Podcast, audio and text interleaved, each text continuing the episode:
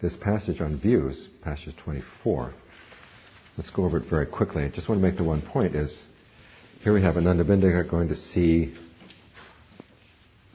wanderers of other persuasions. And they ask him what his views are. And he said, oh, excuse me, first they ask, what view, what views the contemplative Gotama, i.e. the Buddha has? And Anathapindika says, I don't know entirely what his views are. Well, how about the monks? And he says, I don't even know entirely what views the monks have. Well, you don't know what they know. What about your views? And he said, well, let me first hear your views first. And so they tell him, they go through whether the cosmos is eternal. Only this is true, anything otherwise is worthless. This is the sort of view I have. And another one says the cosmos is not eternal. Another one says the cosmos is finite. Someone else says the cosmos is infinite. Another one says the body and the soul are the same. Another one says the soul is one thing, the body another. And then there's arguments as to what happens to an enlightened person after death. Does the person exist? Does the person not exist? Both exist and not exist, or neither exist or not exist? And then Anathapindika points out that when this view has been brought into being, is fabricated, willed, excuse me, first he says, this view arises from your own inappropriate attention or independence on the words of another. Now this view has been brought into being, is fabricated, willed, dependently originated. And whatever has been brought into being is fabricated, will, dependently originated. That is inconstant. Whatever is inconstant is stress. This venerable thus adheres to that very stress, submits himself to that very stress. In other words, instead of analyzing the content of the view, he looks at the process of what it means to take on a view and hold on to it. And in the process of taking on and holding on to it, you suffer. So they say, well, what about you? What kind of views do you have? And his view is First full paragraph, page 16, second full paragraph, excuse me. Whatever has been brought into being is fabricated, will dependently originated, that is inconstant. Whatever is inconstant is stress. Whatever stress is not me, is not what I am, is not myself. This is the sort of view I have. And so they try to turn on him his argument. They said, so, householder, whatever has been brought into being is fabricated, will dependently originated.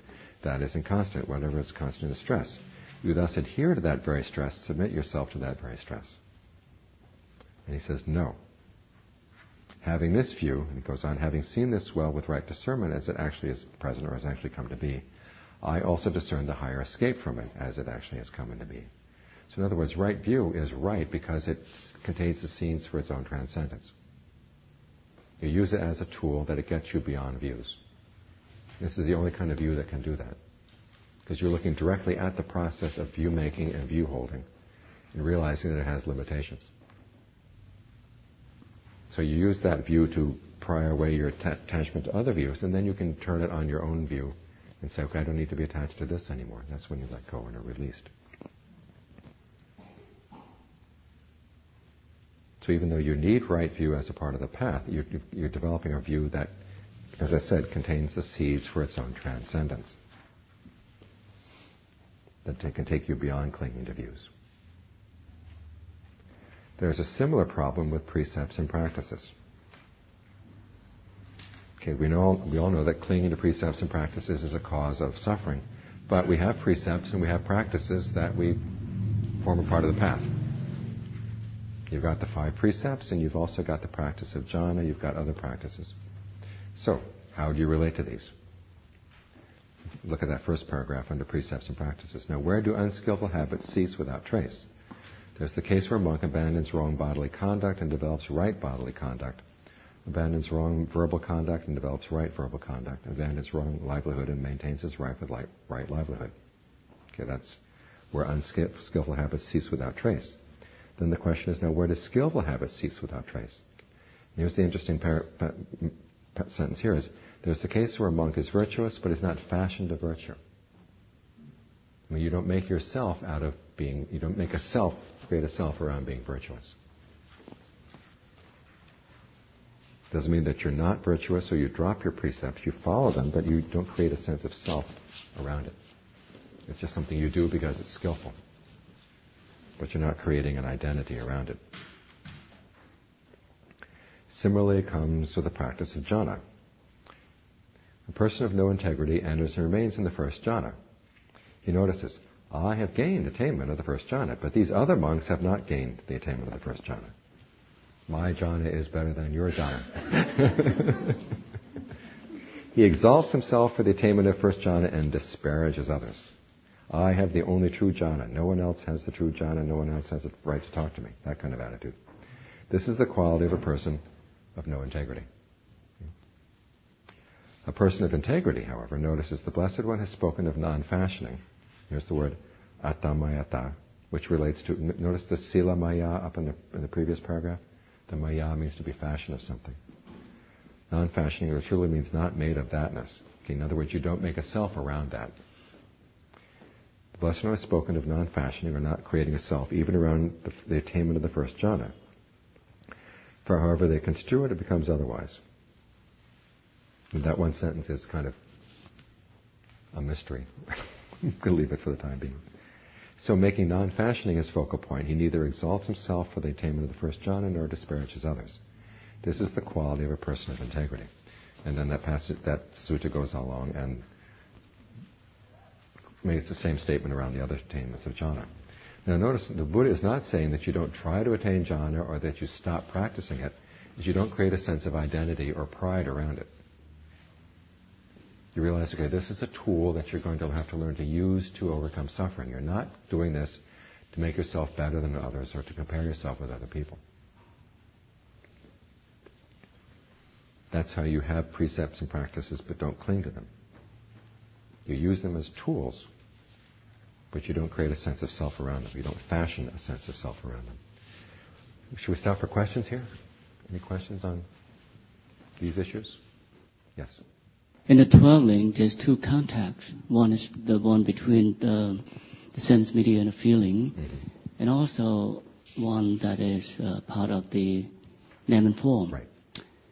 Can you clarify the two contacts, the differences okay. between the two? The, the texts don't explain it, but as, as I see it, the contact in name and form is contact between the various kinds of mental activities. Like when there's an intention, the intention has contact with the attention, the attention has contact with the perception, the feeling, and so forth. In other words, they interact. And there's a contact among them. If there were no contact among your mental faculties, you wouldn't know them. They wouldn't interact in any way. Anything about precepts and practices of sensuality? It's getting kind of late in the day. Okay. Doctrines of the self. We've got two passages here. I'm amazed we're actually going to finish this material. Okay, yes. no. I'm curious for the, the choice of the word integrity. Mm-hmm. Could you say a little something about? Okay, the, the, the Pali term is sappurisa, which literally means a true man. And the way it's explained in the canon is someone who has integrity, basically. It's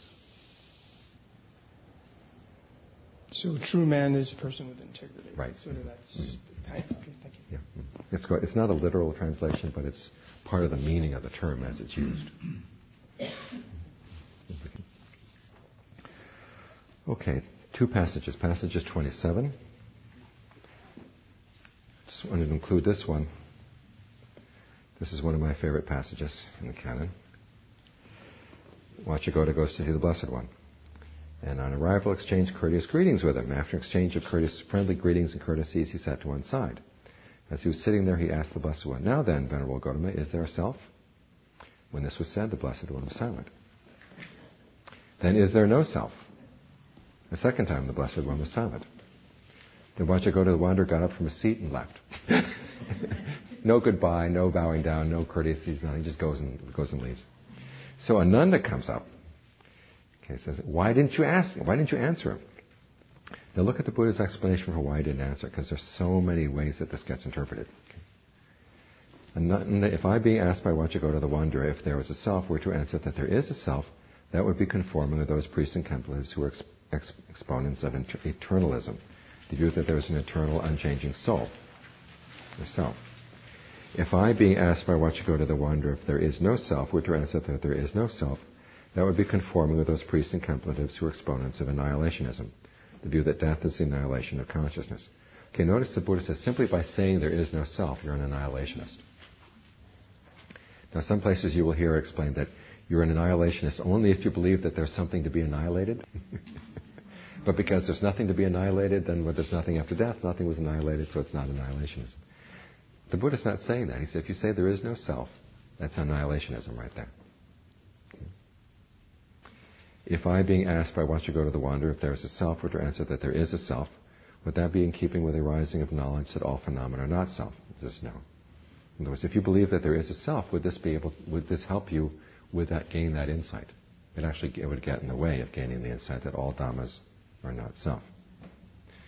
And if I, being asked by Vacchagotta if there is no self, were to say that there is no self, the bewildered Vacchagotta would become even more bewildered. Does the self I used to have now not exist? So the Buddha has many kinds of reasons for not wanting to take a position that there is a self or there is no self. One of them has to do with Vacchagotta. And some people will say, well, it's because of this. If somebody else had asked the question, the Buddha would have said, yes, there is no self. But you look earlier, the Buddha says, just simply saying that there is no self, that's conforming with annihilationists, regardless of who answers. So the next time you hear somebody say the Buddha said there is no self, okay, this is the proof the Buddha would never say that. It's one of those questions that he put aside. Now, what does he have you do instead? Look at passage number 28. Venerable Kaccayana Gotta approached the Blessed One and on arrival, having bowed down, sat to one side. As he was sitting there, he said to the Blessed One, Lord, right view, right view, it is said. To what extent is there right view? And okay, this, this passage is one we could talk about all day. We're going to talk about it for 10 minutes. so, it says, the Buddha answers, by and large, Kaccayana, this world is supported by or takes as its object a polarity, that of existence and non-existence. We knew, that's how we used to think about things. Either they exist or they don't exist. This is the basic framework for our idea. Remember we talked earlier about, you know, we like to think in terms of metaphysics as a way of explaining events. And what the Buddha is going to do here no, he says, tries to explain metaphysics from looking at things just as events. But when you see the origination of the world as it actually is, is with right discernment, now the origination of the world, world here means the experience of the six senses, and the origination means things, seeing things arise. There's this constant arising, arising, arising, arising all the time. As you look at things simply in those terms, the idea of the non-existence of the world wouldn't, it doesn't occur to you. Now, again, you're not making a statement about the fact that. Well, let's, let's, let's, continue this a minute, and I'll, I'll finish that thought in a minute. okay. So, when you're looking at things in terms of just their arising, the thought, non existence, doesn't occur to you. Because you see things coming, coming, coming, coming, coming all the time. When you see the cessation of the world, when you see things passing away, passing away, passing away in your six senses, with right discernment, the idea of existence with reference to the world doesn't occur to you. So what the Buddha is describing here is putting yourself in that practice of watching these things arising and passing away. Ideas of existence and don't existence don't occur. The mind is not interested. Because none, neither of those labels really seems to fit what you're experiencing.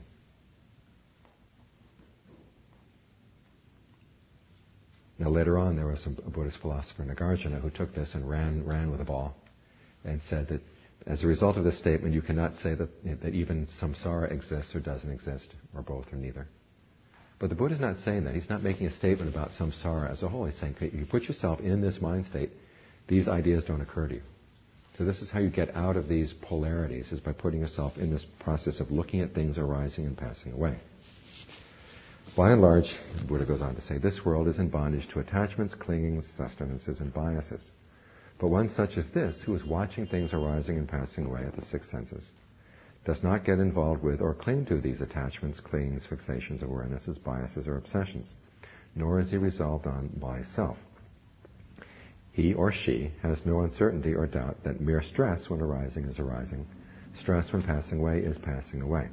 You simply see things not in terms of what's there behind the experience, but you're looking at the experience in and of itself seeing what has come to be as what has come to be. And what is it? It's stress. And what do you do with stress? You try to comprehend it so you can understand the cause and then bring it to cessation. So he says, all exists, that is one extreme. All doesn't exist, that's a second extreme. Avoiding these two extremes, the, the Tathagata teaches the Dharma via the middle. From ignorance as a requisite condition comes fabrications, and so on down through the rest of dependent co-arising. And what he's saying here is when you look at things simply in terms of conditions or events arising and passing away, you don't want to get involved in metaphysical issues of existence or non existence. And this includes the questions of existence or non existence of yourself. There comes a point where that becomes an irrelevant issue.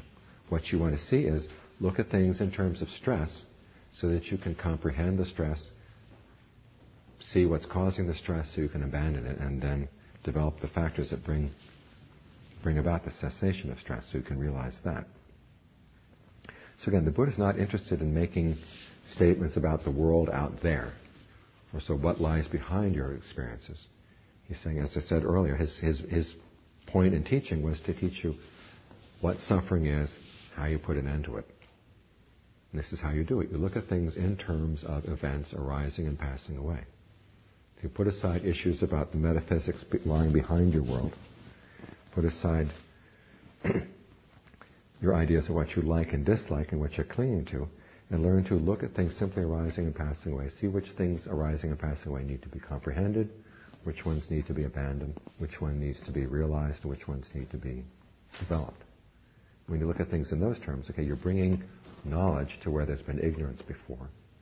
When you bring that kind of knowledge to these these chains of events, you eventually get to the point where you can get get past them and open up to the deathless.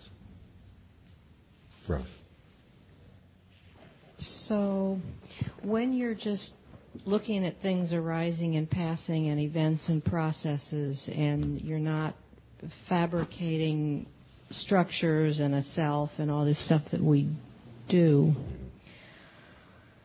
When he, the teaching is, though, to apply a, a template or a structure on top of this, namely the Four Noble Truths.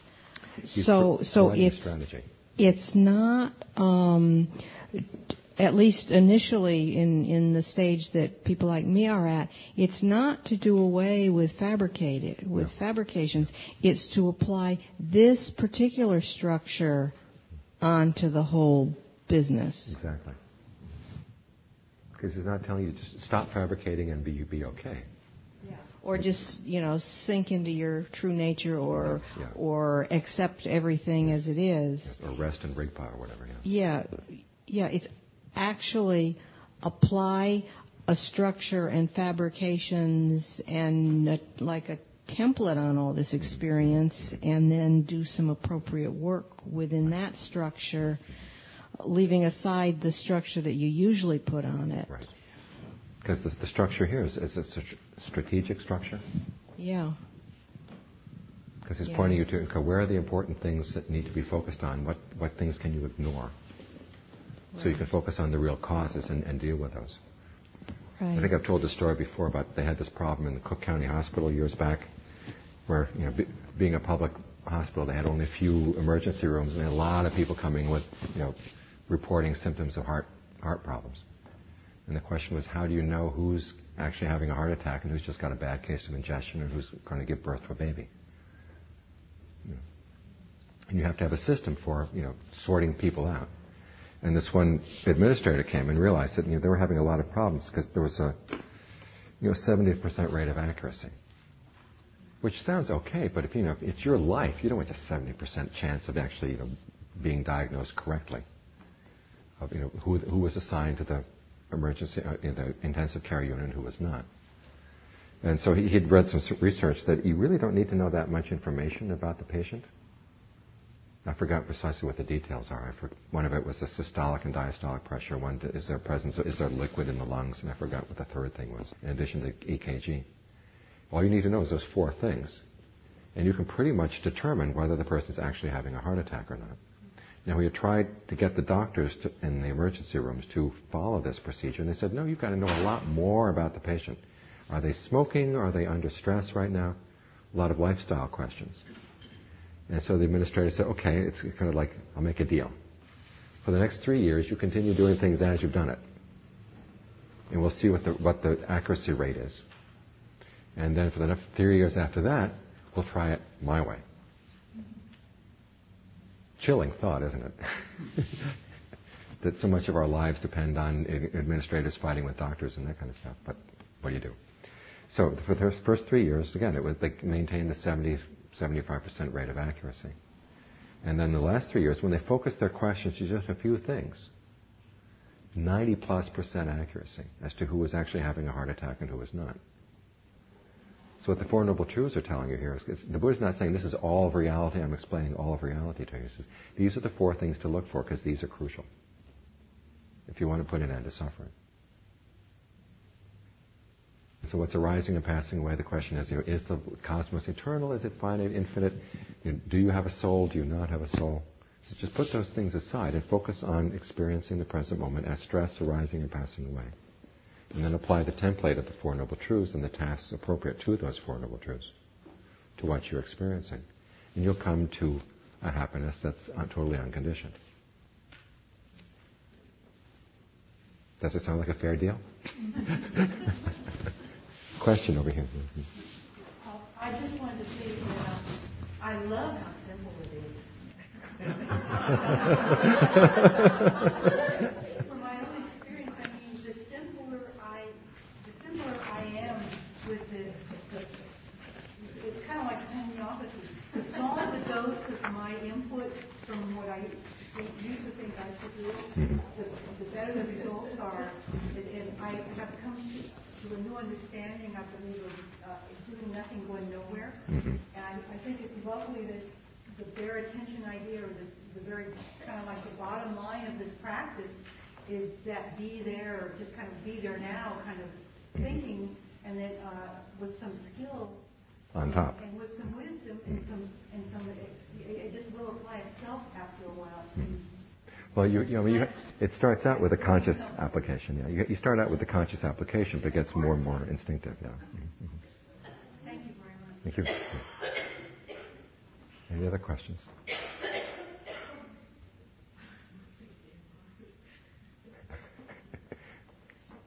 I said it may be real simple, but I work hard. pretty damn hard. yes. well, it's you know, it's, as I said, it's if you had lots of things you had to do, it just makes it unnecessarily complicated. And even though the Buddha said, you know, this is very deep and it takes a lot of work to understand it, still, it's you know, applying common sense to your your problems of suffering. Okay, there's there's a problem, there's a cause. But just being really radical in saying, okay, let's cut away all the stuff that's extraneous so we can really focus on this one problem. Okay. I'm burnt out. so we'll stop there for today. Okay. I hope this has been useful, and um, I guess we're meeting again tomorrow morning if you want to come for that too. We'll have another round on the topic of the Brahma Viharas. Okay.